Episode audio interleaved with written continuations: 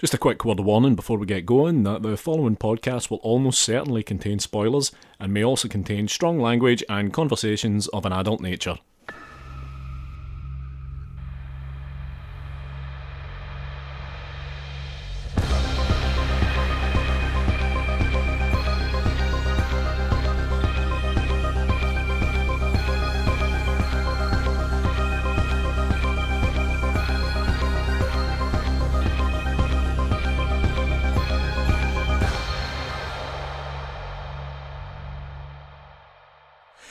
Welcome to episode 115 of Strong Language and Violent Scenes, the podcast giving a second chance to films that might not deserve them. I'm Mitch Bain, I'm a lapsed horror writer and an occasional doer of musical things. And I am Andy Stewart. How on earth are you? I'm okay. What I want to say though is just moments before we sat down to record here, I did cut my finger. Uh, Oh, so no. I'm bleeding a fair amount. Like, is it arterial or is it more of a seeping thing? It's paper cut level. In fact, it's paper cut, so uh, it's quite it's quite poor. But uh, it's uh, it's certainly bleeding as we speak, and it's uh, stingy, it's stinging. Paper cuts are bastards. They're like such disproportionate pain for the level of injury that you get. Still Yeah. not coming close to the sorest pain on earth, which is of course standing on a plug. Agreed. So, uh, if you've been paying attention to the feeds this week, you'll have noticed that we've had to improvise a little bit. If you have tuned in looking forward to us talking Tales from the Crypt with Rob Savage, you're going to have to wait a week or two more for that one. Yeah, yeah, absolutely. Like we said, um, due to being an extremely busy man, Rob had to cancel last minute, so we thought, hey, let's just do the Andy Mitch episode. That, let's be fair, was probably going to come in the next week or two anyway. Yeah, yeah. well, When we inevitably run out of guests, we were probably going to do this sooner or later. It may as well be now. So we do have a couple of cool things coming up this month. Uh, kind of already got a couple of really cool things lined up that are going to be great. Right now, though, you have to settle for an Andy versus Mitch episode. So very recently indeed, it was my selection, and I chose Rec 3 Genesis, which I think history will remember as my most successful defending of any film ever. I'm not going to argue with that. Uh, certainly the one that I think I've enjoyed the most. I would also make the contention that the bar is very low on that one. yeah, you're fucking terrible. Yeah, I'm not great. Um, so it is back to you, and you had this one lined up for ages. So you have gone for uh, Beyond the Door. I have, yeah. The 1974's Beyond the Door. Right, okay. So I have one question to begin with. Obviously, this is, exists on Amazon Prime as well uh, as The Evil Within Her, is that right? Something, something like that. The something within her, anyway. The Yeah, yeah. the Devil Within Her, something like The that. The devil within her. Um, the devil within The her. Devil Within Her. Okay, I was out by one consonant. Um, so yeah, that film's out there. Um, it's on Amazon Prime if you want to check it out. My question for you is, who the fuck do you think you are? An hour and fifty minutes. I, think the question should more be who the fuck do the filmmakers, or in this case, Ovidio Assonitis, who, by the way, produced The Visitor. Okay, okay, I'm seeing a trend. I'm seeing a trend here. Yeah, who the hell does he think he is? Um, William Friedkin is my answer.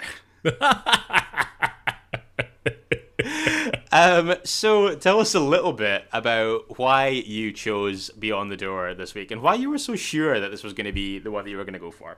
Ah, because it's a fucking hoot. From start to finish, it's an absolute hoot. It's filled with insane characters doing insane things. It's filled with possibly my, my favourite child character in any film ever. I think I know which one you mean, but we'll get to it. and it's just such a wonderfully brazen rip-off of a far superior film that it just fills me with joy. I just think it's an absolute roller coaster of madness from its first frame to its last, and I just think it's, there's something really charming and fun about it. Okay, yeah, I mean, I mean, this makes sense. When did you see it for the first time?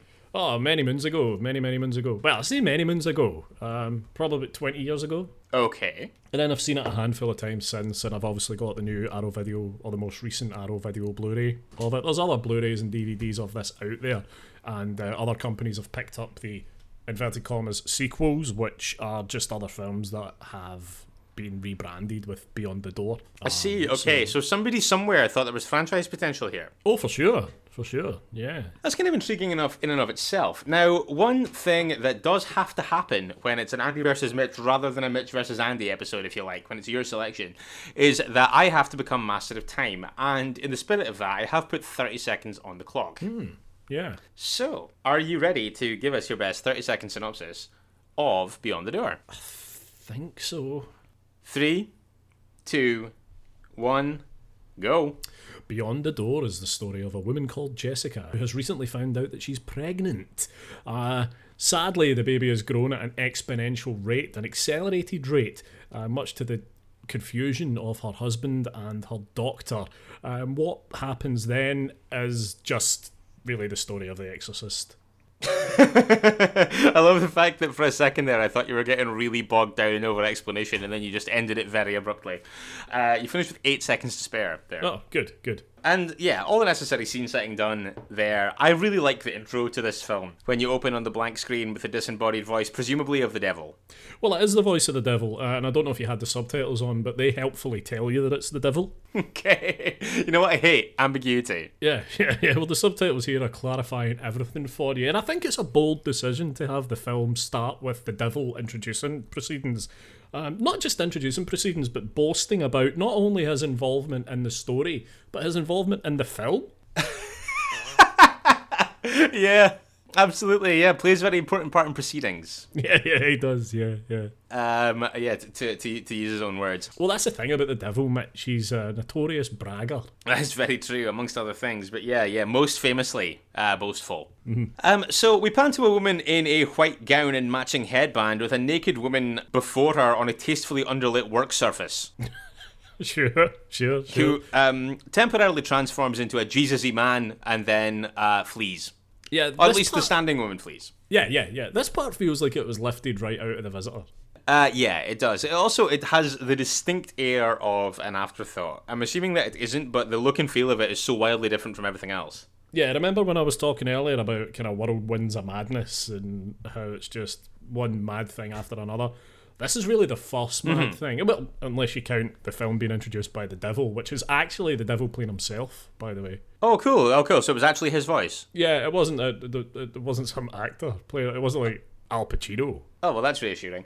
So the woman escapes, stopping only to have a brief encounter with a man that we learn is uh, Dimitri. Dimitri, yeah, yeah, played by Richard Johnson from Zombie Flesh Eaters. Yes, uh, who is immediately chided by um, another disembodied demonic voice, again of the devil, uh, for letting her escape. Now, for a first time viewer, this was very confusing. So he is driving his car, presumably in pursuit of the woman? Um, either that or just enjoying a lovely drive through the Italian kind of landscape. Oh, yeah, I was just, ha- yeah, just having a drive. But yeah, the uh, the demon voice basically makes him crash his car and says that he has a very short window of time to uh, relocate this woman. Mm-hmm. Uh, and by that I mean find her, I don't mean move her to a different home.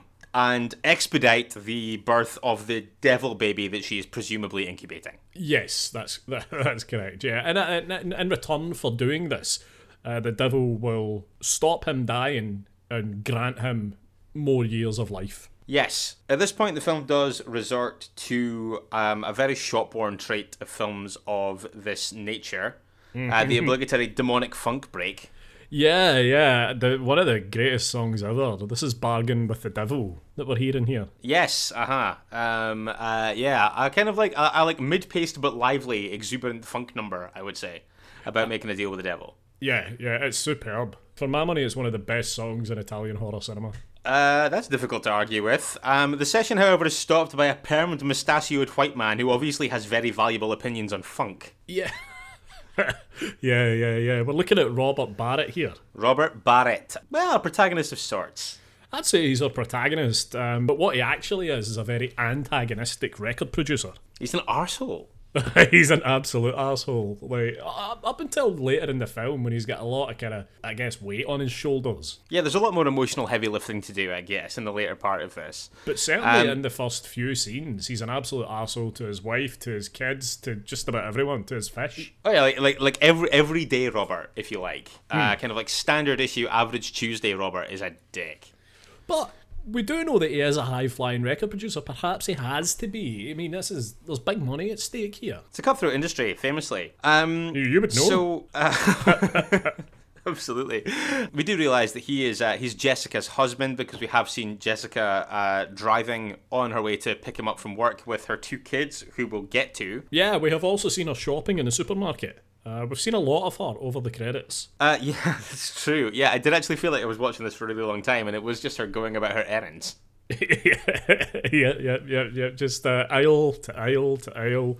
I could have done with some of the speed of Supermarket Sweep. That would have been nice. But yeah, just quickly returning to Robert and how much of a dick he is to these extremely talented musicians who have an amazing song. It's just not quite good enough for Robert. And what he's really wanting is he wants the song to have more balls because he feels at this point it has about as much balls, I believe he says, as a castrated jellyfish. And then goes on to comment on uh, tools when in fact he is the tool. He is indeed the tool in this situation. I think that that is undeniable. But he heads outside at the end of a long day, and I love the fact that when he gets into the car with Jessica after failing to hurdle it Oh. to jump into the open top vehicle. That's so, so funny when he tries to hurdle into the car and doesn't make it. I know it sells arsehole right out of the gate as well, though, doesn't it? but um, he immediately starts talking about what a hard day he's had at the office. When basically what he's been doing has been like ordering around people who are far more talented than him. But then he launches into a discussion about how great his day has been because he has spoken to his secretary, who he believes is about to lose her virginity tonight, and that's the best thing ever.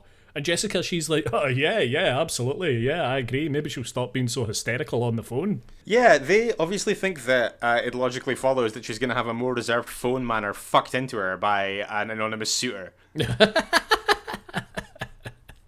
Which did strike me as odd. Crucially, though, at this point, they uh, they take off in the car, and the kids start talking to each other. Now, this was disorientating to me for a number of reasons, right? Because for one thing, the kids' dialogue is so badly kind of like dubbed in ADR that I, I couldn't tell if they were actually talking to each other or not, and if it was like you know, like when you see kids or animals communicate with each other just through like voices in their heads. Like, look who's talking. Yeah, like that, right? So I couldn't tell if it was that or if they were actually talking to each other. And we also find out that these kids might be old people because they're called Gail and Ken. Characters from Coronation Street. Literally, yes. Gail's hilarious. She talks. Uh, she talks in jive. I actually, that's so funny. I wrote this down. I said that she talks like the two jive guys from Airplane. She's hilarious, like the whole way through the film. Gail's my favorite character in the film, and Ken, he also has a grown man's voice. I mean, the grown man's just obviously dubbed Ken, but he's doing a kind of high pitched kid's voice. Um, Hello, I'm Ken. He's like- I'm six. Hi, I'm, I'm Ken. I'm a little boy. Yeah, it's- like- uh, and then he calls his dad an asshole, and it's hilarious. It is funny. Like, it, it- like th- their exchange is funny. They get home. Robert speaks with Dread about an upcoming party. Yes, Jessica chides him for inattentive parenting. Gail almost poisons her parents here. The only reason that she doesn't is that the uh, the bowl smashes. that's right. Yeah, she's uh, pouring all sorts of weird stuff into the food. Yeah, this is moments away from being a much shorter film, but uh, the bowl breaks and uh, nobody gets to eat the arsenic, regrettably, and onward we do go. See, that's, Um, that's just weird. Uh, yeah, I agree. I think that that is actually like really strange, and it was only when I revisited in my notes just there that it occurred to me just precisely how strange I think that is. Um, however, Jessica has some uh, some news to impart. She is pregnant with their third child. Robert, already an established prick, admonishes her for what he immediately assumes is her missing birth control. Robert, he gets really distracted here and really kind of gets lost in his own world, gazing off into space because he's just trying to figure out how exactly how and all the ways that this new child is going to ruin his life. Totally, yeah, yeah. That's very much his kind of like first pass at this, which I don't think would be very comforting if you were the woman. Ha- having been on the other end of that, Uh-huh. um, it's not the right response. I wouldn't. I wouldn't have said so. I've not been on the other end of that. But uh, yeah, no, that's not how I would have reacted. I think, regardless of how I was feeling.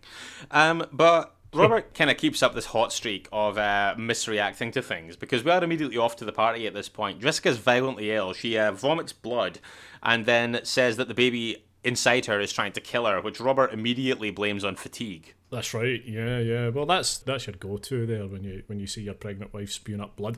He's remarkably unconcerned. But I think that that is that kind of ties in with him being like terrible at reading her when she's demonstrably a very troubled person, Demonstrably a monster. demonstrably monstrous. Yeah, I'd be like that. Where's my keys? Where's my keys? Hospital! Party over! Party over! Get out! Hospital! But he's just like, oh, oh, well, Yeah, ex- oh, you silly lady, why don't you have a lie down? Ah, yeah. Oh, you're just overtired. I believe was uh, his exact words. It's like fuck you, honestly. um, But, Mitch, Uh, this yes. film's not fucking about. We're maybe 10 minutes in here, if that, and we already have a baby. We, we know she's pregnant, and we already know that the baby's up to no good and trying to kill her. yeah, and like immediately up to no good in loads of ways because in the next scene, and it took me until revisit of my notes for this that I've realized just how early this film becomes becomes an unassimilated sequence of weird things. Sure.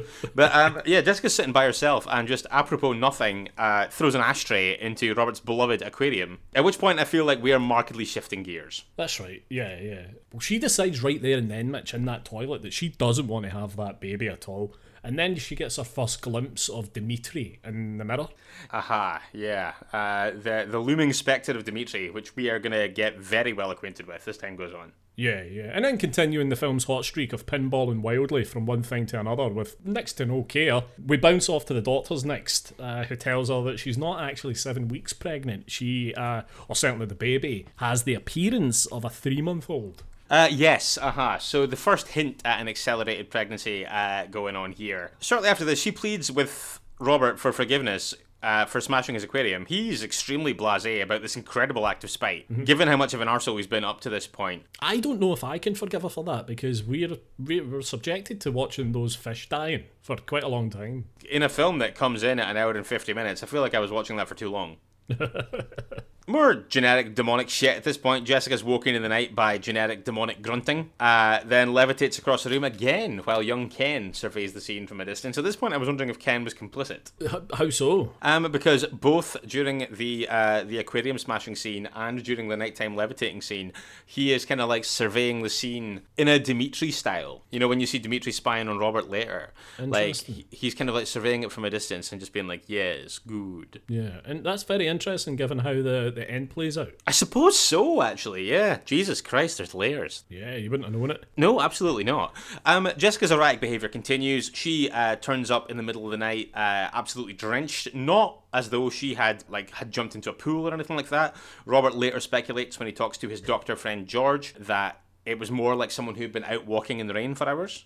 That's right. Yeah. Uh, but yeah, he uh, he confides in his uh, his friend and family doctor George. Yeah, I don't know if I would trust any of my friends with my medical history. It's quite an interesting one, that isn't it? I'm not convinced I would either. Um, yeah, I think I would kind of prefer that doctor-patient confidentiality thing to be with a stranger.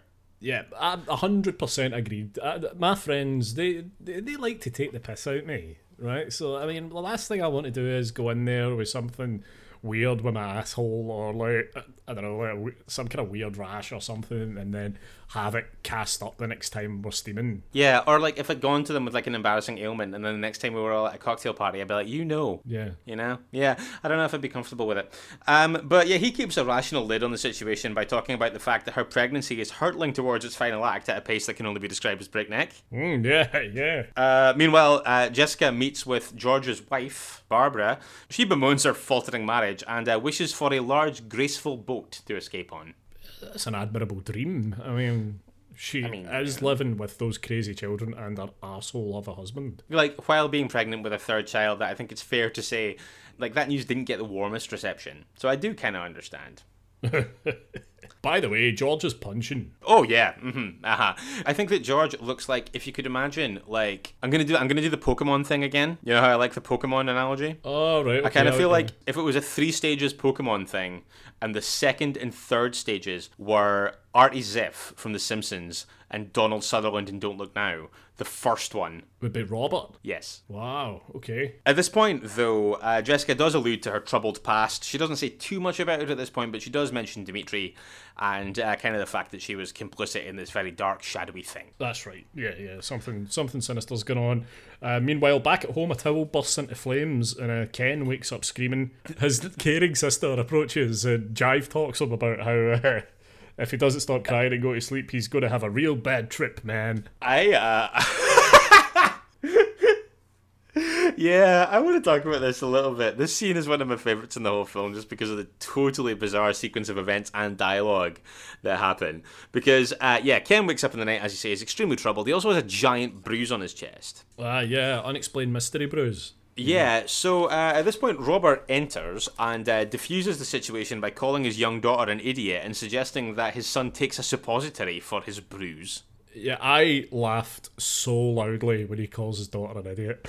Uh-huh. Um, but also, I also laughed when he was storming out of the room, and, I, and he was like, "I said if he took a uh, if he took a suppository, it'd be fine." um, the doctor, Doctor George, reappears at this point to investigate. He is completely unfazed by this quantifiable evidence of possible child abuse. Blames the daughter, blames Gail. Gail, understandably indignant about this, and says, "Oh, you know, like, oh, anytime anything happens, everyone always blames me." Jessica turns round at this point and socks her daughter right in the face in full view of the doctor, who has just espoused a theory that Gail may have hit Ken. Sure, yeah. And despite the fact he literally is in the room when uh, Jessica hits Gail, he does not change his hypothesis. He's just like, well, good night. Yeah, he says his goodbyes and gets the fuck out of there pretty quickly. He's like, oh, if I haven't seen it, it's not happening. This is far too complicated. There's paperwork on the horizon for this. Get me the fuck out of here. Absolutely, yeah, yeah. He just doesn't want to get pulled up in court. That's what's going on there. Yeah, and poor little fucking Gail, she's just had the taste slapped out her mouth. And she's just like, okay. Yeah, this this all feels very severe to me. Um, Jessica, at this point, has decided that uh, strange goings on have been going on for long enough, and uh, says that she wants an abortion. This is we, we, there's been a passage of time. This is the next day in George's office. She she wants an abortion. At this point, Doctor George is fairly up for the idea. He basically says if we can establish that um, this baby is a threat to your physical health and your mental health, then we can do that. At this point, we hear the demon in voiceover uh, take hold. And uh, Jessica performs a spectacular 180 on the abortion subject, says that the baby must be born and that she will kill anyone who interferes with that process. My favorite thing about this is that obviously this is this is a crazy thing that's happened. Like like knowing nothing about demonic possession or anything like that or what else is going on. Like you've just watched someone have a real episode in front of you, I think, before they flip flopped so violently right in front of you on that subject. Yeah, yeah. And, and I mean, I don't know what more George wants to see in terms of potential risk to herself, physically or mentally, to warrant this abortion, because as far as I can see, she's a real danger to everyone around her, including herself. Yeah, absolutely. I completely agree. Um, what I think is funny is that after she storms out of the office, now again to go back to the fact that we like we both agree that um, a family friend being your doctor is an inherently strange situation. However, George does try to do the right thing, does try to get a hold of Robert and uh, explain to him that this very erratic behaviour has just happened right in front of him, wants to make him aware. So he, he calls him at work and says, "Can I speak to Robert Barrett, please?" And they're like, "No, uh, you can't. Sorry, he's in a meeting. Would you uh, Would you like to uh, leave a message? Maybe we can call, we can get to call you back." And he's like, "No, forget it." Not even a. I, listen, I can't go into specifics, but please, please, I am his family doctor, and it's imperative that he calls me immediately. I can't give you specifics because of the Hippocratic Oath, um, but please pass on this, this this extremely important message. Have him call me at his earliest convenience. He could just wait because two scenes later he tells him the exact same information in a beautiful restaurant overlooking the sea. Absolutely. yeah, and um, in between, we do see Jessica stumbling around the street. Her mental turmoil is soundtracked by some ambient funk, and then she eats a banana off the ground. Yeah, yeah. I mean, I, I don't know how many times I've wandered the streets in quiet contemplation, Mitch, and then stopped to eat trash off the ground. Yeah, you know what? If I had a pound, Cravens Yeah. in it. We've all, yeah, exactly. Well, you know, we've, we've all considered it or done it at our darkest moments. uh, next up, Ken. Uh, we're back at home. Uh, we're back at night. Jesus Christ, this really is just kind of like a montage. It's like a grab bag of demonic stuff, isn't it? This film. I mean, yeah, it's a few years before Poltergeist, but there's a lot of Poltergeist in here. It's a few years before The Omen, but there's more than a smattering of The Omen in here as well. Are you suggesting that this was a uh, cultural touchstone? For I think it was a trailblazer. Uh, Ken and Gail are back together at this point. Well, not immediately. Ken talks to an unseen entity to begin with uh, that we know is real because it rocks in a rocking chair. Sure, sure. It's, immediately, you know that this is this isn't a benevolent presence. No, however, Gail does enter the fray at this point. Ken tries to explain to her that she is in the presence of a malevolent force. Uh, Gail, as she always is, is profanely skeptical. Uh, yeah, Profana's right. She uh, she swears all the time. She's got a filthy mouth. This kid. She really, truly does, doesn't she? Really, truly does. Uh, she goes off to try and forage for some food for them. Uh, while she's there, right on cue, after they have a conversation about sentient dolls, um, a doll reanimates to. Well, I say reanimates. The doll was never animated in the first place, presumably, but the uh, a doll causes some mayhem through telekinesis, or at least a doll possessed by a demon loves some shit around. Uh, I quite like this. I think that this scene is like endearingly chaotic, and at this point, we're at around about the forty-five minute mark in the film, or something like that. And I think that like as a kind of like a scene where the stakes aren't particularly high, but some mad shit had to happen to just let you know that we were like one more step along the road to proper insanity. I think that this does that reasonably well. Yeah, I think the maddest thing about this whole scene though is that rather than just going like get a biscuit or a packet of crisps, this little girl goes into the fridge and takes a whole creme caramel. I was desperately trying to identify which dessert it was. I've got your back, mate. I'm, I'm the dessert guy. It's a creme caramel which finds itself splattered across the walls before anyone can get a bite. Yeah, uh huh. Uh, which is a shame because it looked quite appetizing. In that weird way that 70s food looks, but it's just all a bit kind of flat and pale. Um, but this entire uh, this entire situation, this entire set piece, kind of puts Gail's gas at a fucking peep for a change, as does her mum's head, Linda Blaring. Yeah, this is the first point where the film just decides, fuck it, we're making The Exorcist now. Uh huh. So um, I'm not gonna lie, right? This was this was not the point where I was like, oh, I'm watching The Exorcist now Right. for me. And in hindsight, blatantly, quite obviously, that should have been the point where I realized that I was now watching The Exorcist. Right, okay, sure. I'm quite happy to hold my hands up and admit that I should have been savvier on this point. But I was like, ah, staggering. Linda Blair stuff. But at, that, but at no point did I then go, oh, is this going to rip off The Exorcist now? And as a result, I think it gets away with a multitude of sins, uh, in my notes at least. uh, for the next little while. But uh, Robert comes home at this point to find Jessica being weird again. She's kind of sitting up in the kitchen, talking very strangely. Sounds deeply resentful of her children, which honestly I get. I think that I understand what you're saying about Gail being a fun character, but I think if those were my kids, I think that would be like like quite a demanding situation, really. And I mean, like, I don't think that I'm cut out for parenting at all. Anyway, it freaks me out. I realized this um, this week that I think that I am now, if my maths is right, I think I'm now halfway between the ages that my parents were when they had me. And see, when you just when I draw that as a parallel to my own life, it's like that's horrifying. okay, yeah. I mean, obviously, like I was, I was, I was gonna, I was gonna say they did a good job, but I don't think that that's for me to say. I think they did a fine job, Mitch, as far as I can see. Ah, thanks very much. But yeah, I just, I don't remember thinking, I was like, Jesus Christ, I'm not in the same ballpark as being able to take on that kind of undertaking. Also, there was two of us. That's right, shit. God, like two normal kids would be demanding enough. But yeah, uh, Ken, who uh, at six years old, I'm saying six, I'm terrible at guessing the age of children. But yeah, Ken, who, like you say, speaks like an old man talking in a falsetto, and uh, Gail, who is this constant jive talking, foul mouthed, say 10 year old. I have no idea. How old are these kids? What's your estimate? You'll know better than me, surely. Um, I'm going to say that Gail's somewhere in the region of 12, Okay. and I would put a couple of years onto your estimate again for Ken. So it's um, about eight, maybe, something like that. Somewhere in somewhere in that ballpark. Also important to mention about Gail is that she calls her parents by their first name. Did notice that. Yeah, which I did to my mum growing up. Really? That's interesting. How would you feel if Nathan called you Andy? But I'd be okay with it. I think I, I think it's kind of understandable. Kids hear grown-ups calling their parents by their first names all the time, Yeah. Mm-hmm. um, and it's generally a phase that kids grow out of. But and I certainly did. I'm not going around calling my mum Audrey anymore. No, I very much call my mum mum and my dad dad. But and also I never had a spell where I called them by their name. I never went through that phase. Uh, she gets very intense with Robert. At this point, I mean, I don't like Robert. Uh, that uh, like not by a long chalk do I like Robert, but I am starting to sympathise with him a little bit here because uh, he's having to put up with a lot of erratic behaviour and a lot of kind of uh, kind of like fairly aggressive behaviour and kind of like oblique stuff and it all feels a little bit I, I don't know i feel sorry for him despite the fact that i think that he is a total dick Also, you've got to feel like at a certain point that he's not really the man that Jessica loves. No, uh, we'll get to it, but yeah, I do agree. I think that there's I think there's a certain affinity for uh, Dimitri that um, that rears its head a little later. That's fair. But Robert heads upstairs at this point to the bedroom where uh, all the furniture is stacked in a cupboard beside a guilty-looking doll, with the exception of a uh, lopsided lamp. And was this point in the first watch in my notes that I wrote down that this has been a, an, a succession of unassimilated weird shit for quite a long time. Sure. It does slow down around about this point, though. It kind of.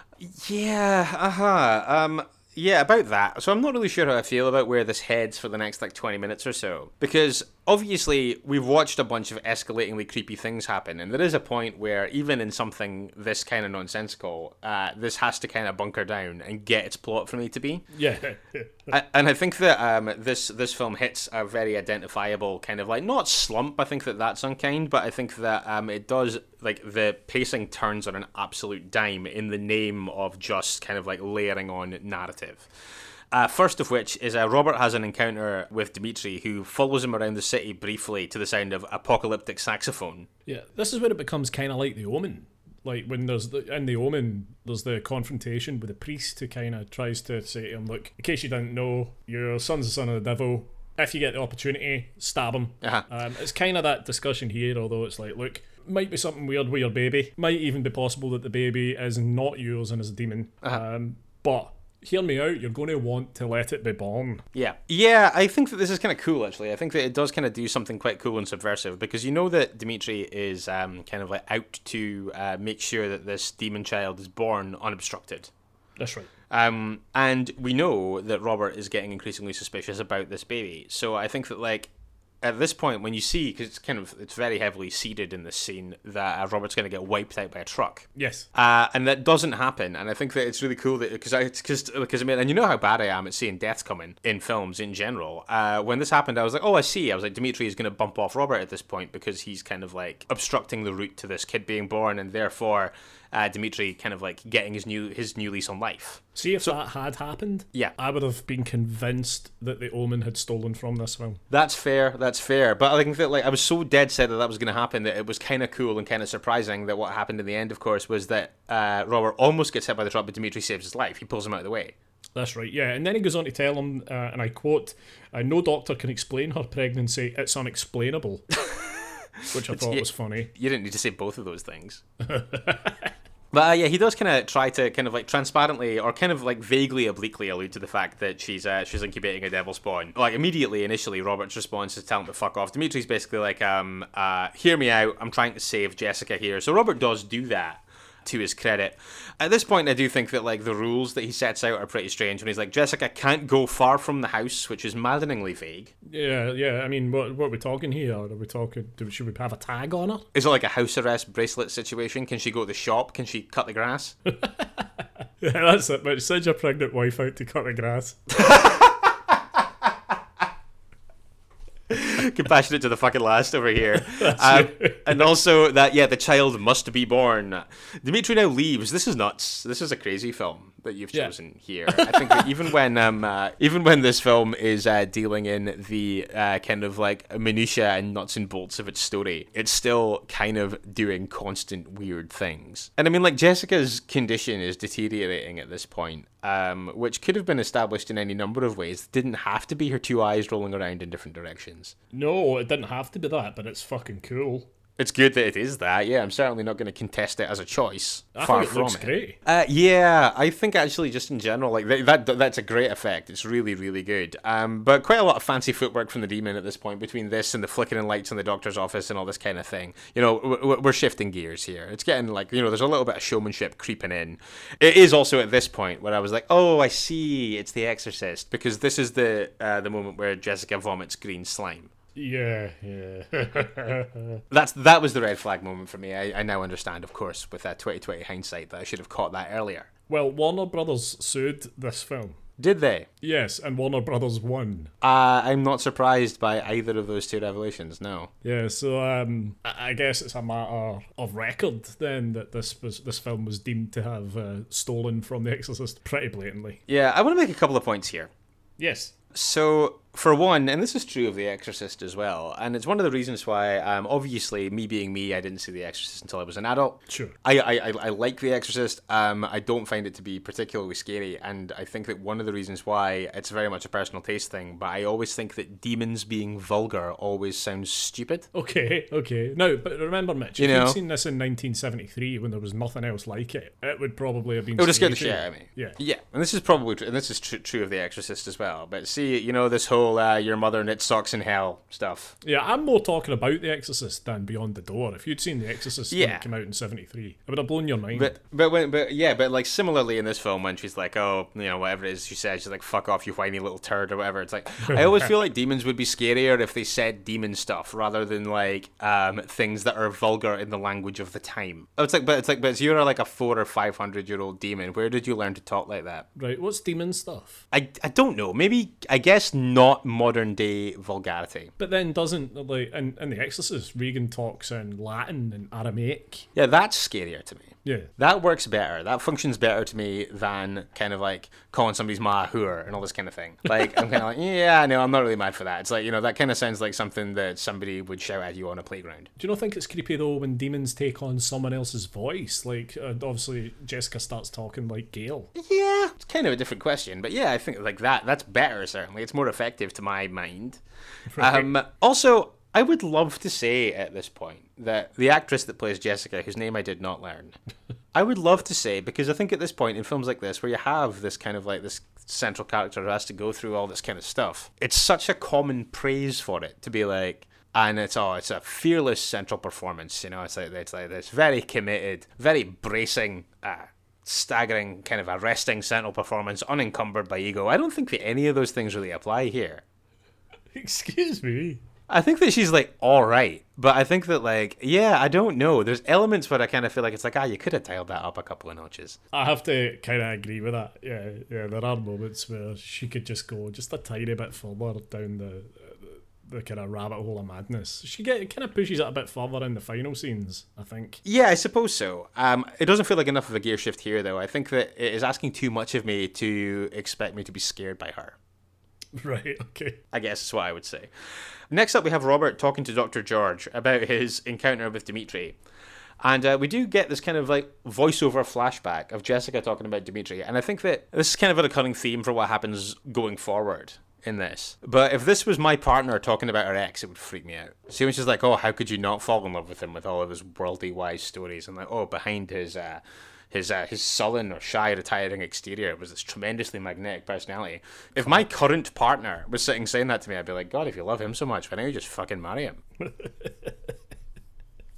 Because he fucking died. Oh, yeah.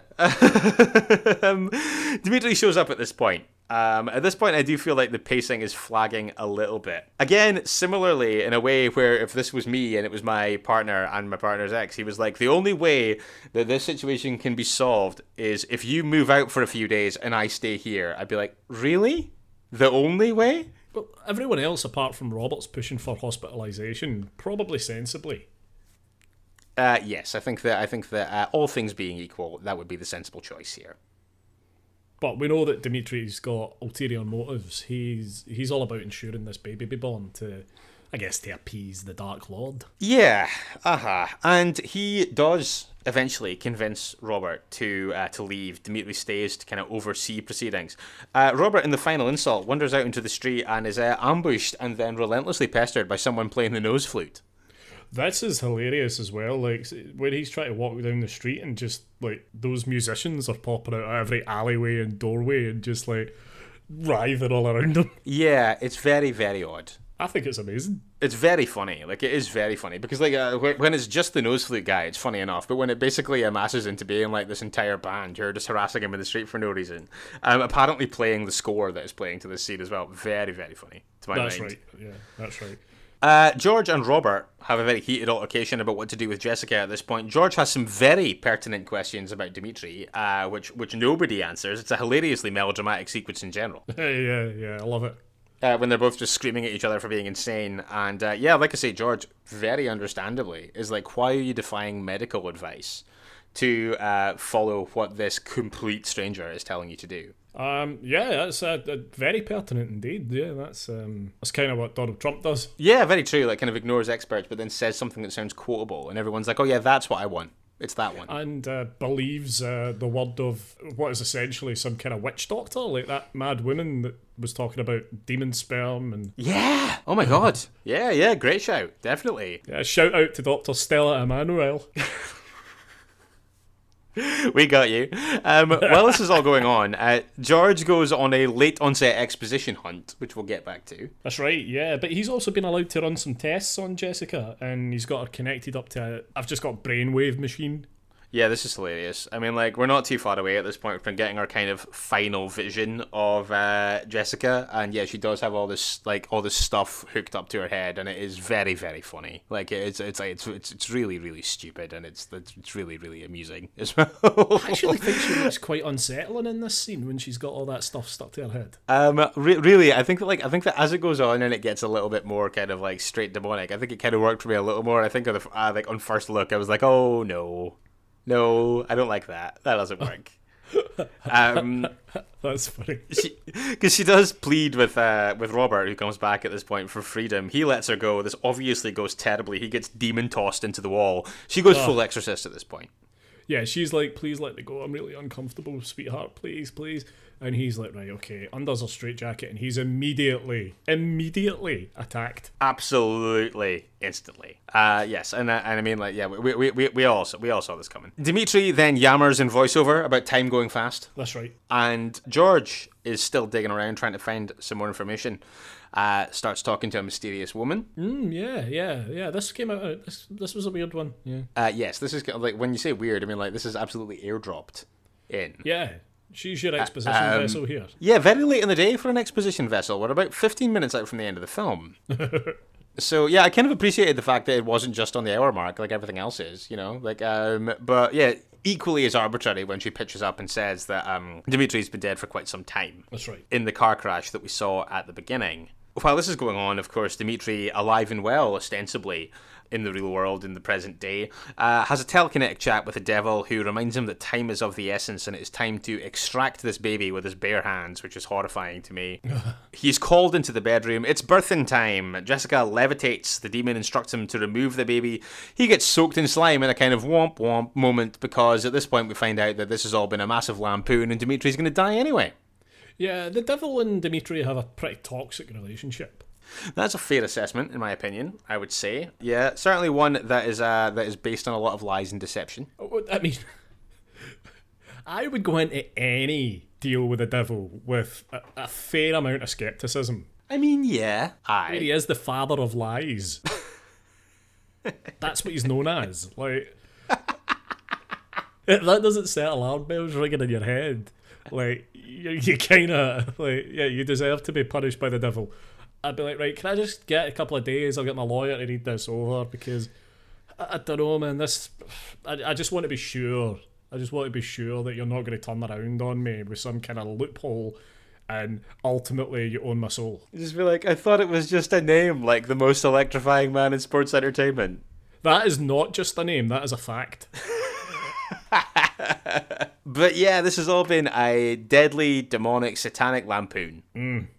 Uh, so Dimitri dies, unfortunately. George returns, discovers Jessica and Devil Baby, and then we flash forward to a seemingly idyllic future. Whoa, whoa, whoa, whoa, whoa, whoa, whoa, whoa! Yes.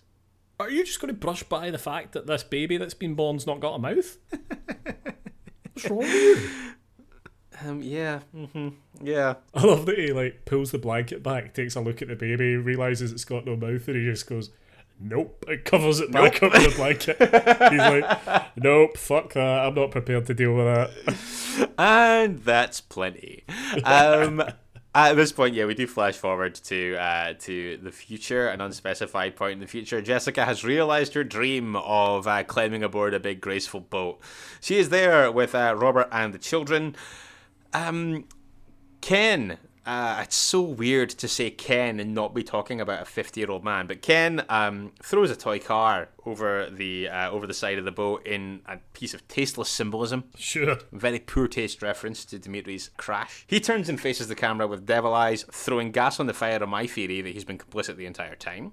Sure. hmm Uh, but yeah, his eyes are alive with a fierce green, like weapons grade plutonium glow, and we're done. Sure. Yeah. Well, just before that though, there's a moment. Don't know why it's there. It could mean nothing because a lot of this film I think means nothing. But uh, there's a moment where Gail sees a striking young man approaching down, kind of down the stairs on this boat. Oh yeah. and they exchange a smile. Now, are we to believe that he is also a demon or a devil, the devil? To be fair, it might be the devil baby because like if he aged at the same rate that he gestated, then he might have like um he might he might he might have evolved into the kind of like Adonis that you see before you're there. Had a mouth though, I mean, you know, like, like, like you know, like like maybe that just came later. like the rest of his body grew at an accelerated rate, and his mouth just didn't develop until he, like. Yeah, until he was like fifteen. What happened to the baby though? Like, what did they just fuck off and leave it in the bedroom? That's a great question, actually. Yeah, because I, I kind of assumed that, and I was going to ask you this actually, because obviously, like as usual, I was watching this in a time-sensitive situation, and I was scribbling notes, and I just wanted to make sure that I hadn't missed anything. But like, Yeah. yeah, when they jump, when they flash forward to the boat, there's not a third kid there, is there? Uh, no, no, no, no. She's not even like she's not got a swaddled baby or anything. They've not, to my eye anyway, haven't decided to raise this mouthless devil as their own child. Um, to be fair, given his apparent propensity for extremely dark humor, uh, Ken probably threw him over the side five minutes before we cut into that scene.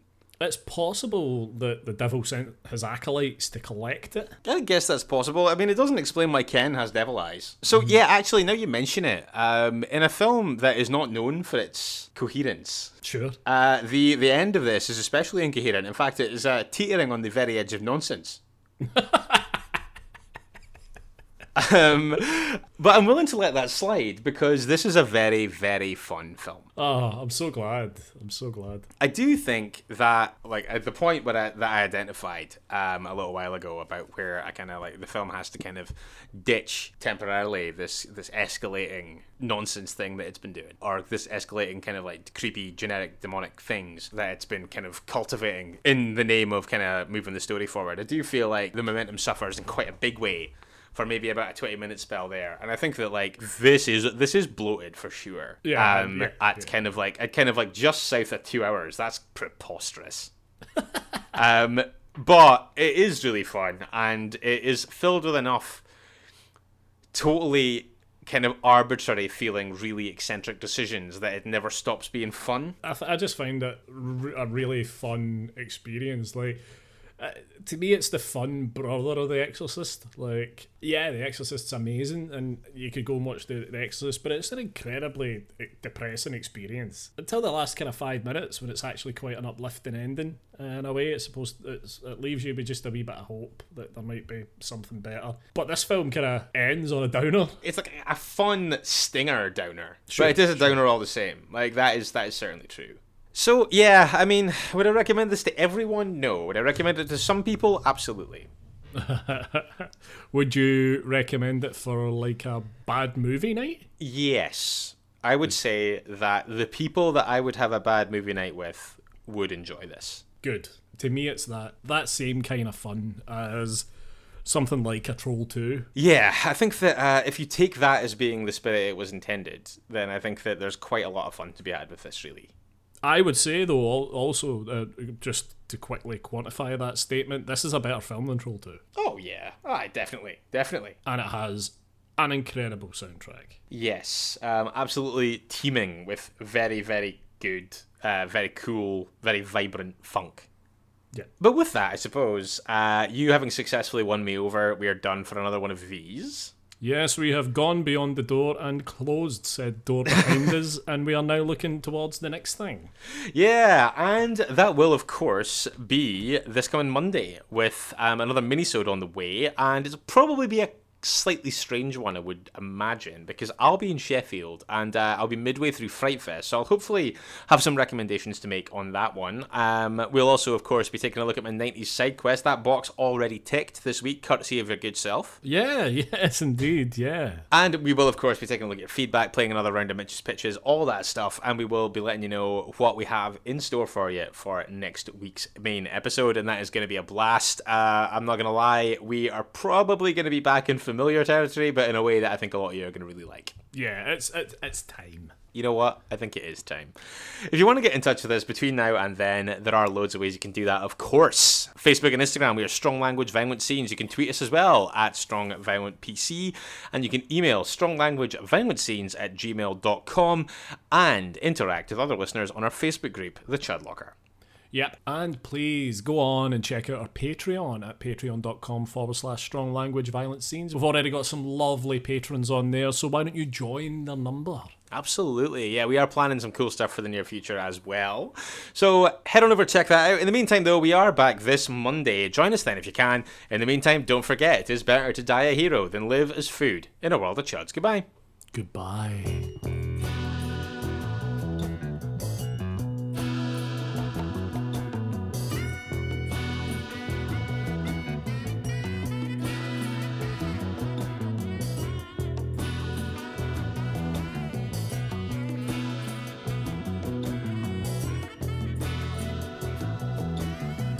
Tonight I stand on the edge of eternity, where she left me in the darkness of despair. I've been turned away by heaven. Now let the devil hear my prayer.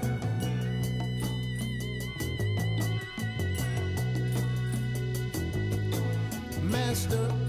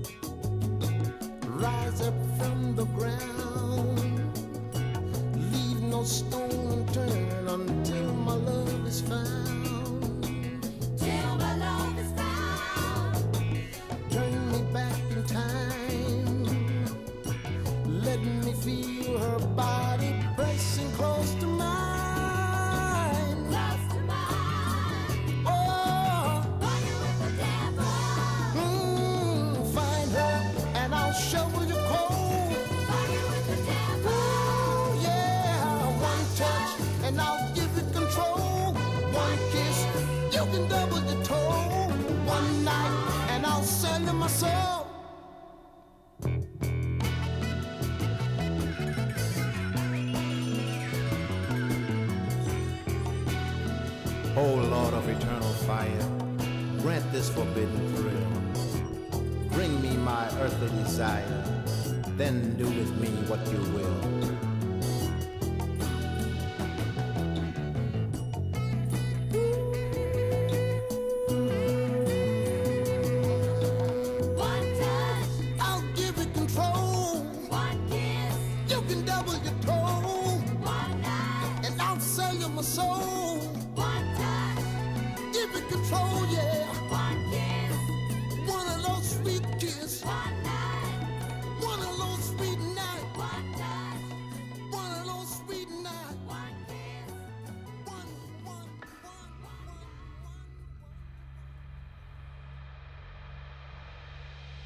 You've been listening to Strong Language and Violent Scenes with Andy Stewart and Mitch Bain. Strong Language and Violent Scenes theme by Mitch Bain, production and artwork by Andy Stewart. Find us on Stitcher, iTunes, Spotify, Google Podcasts, and Podbean.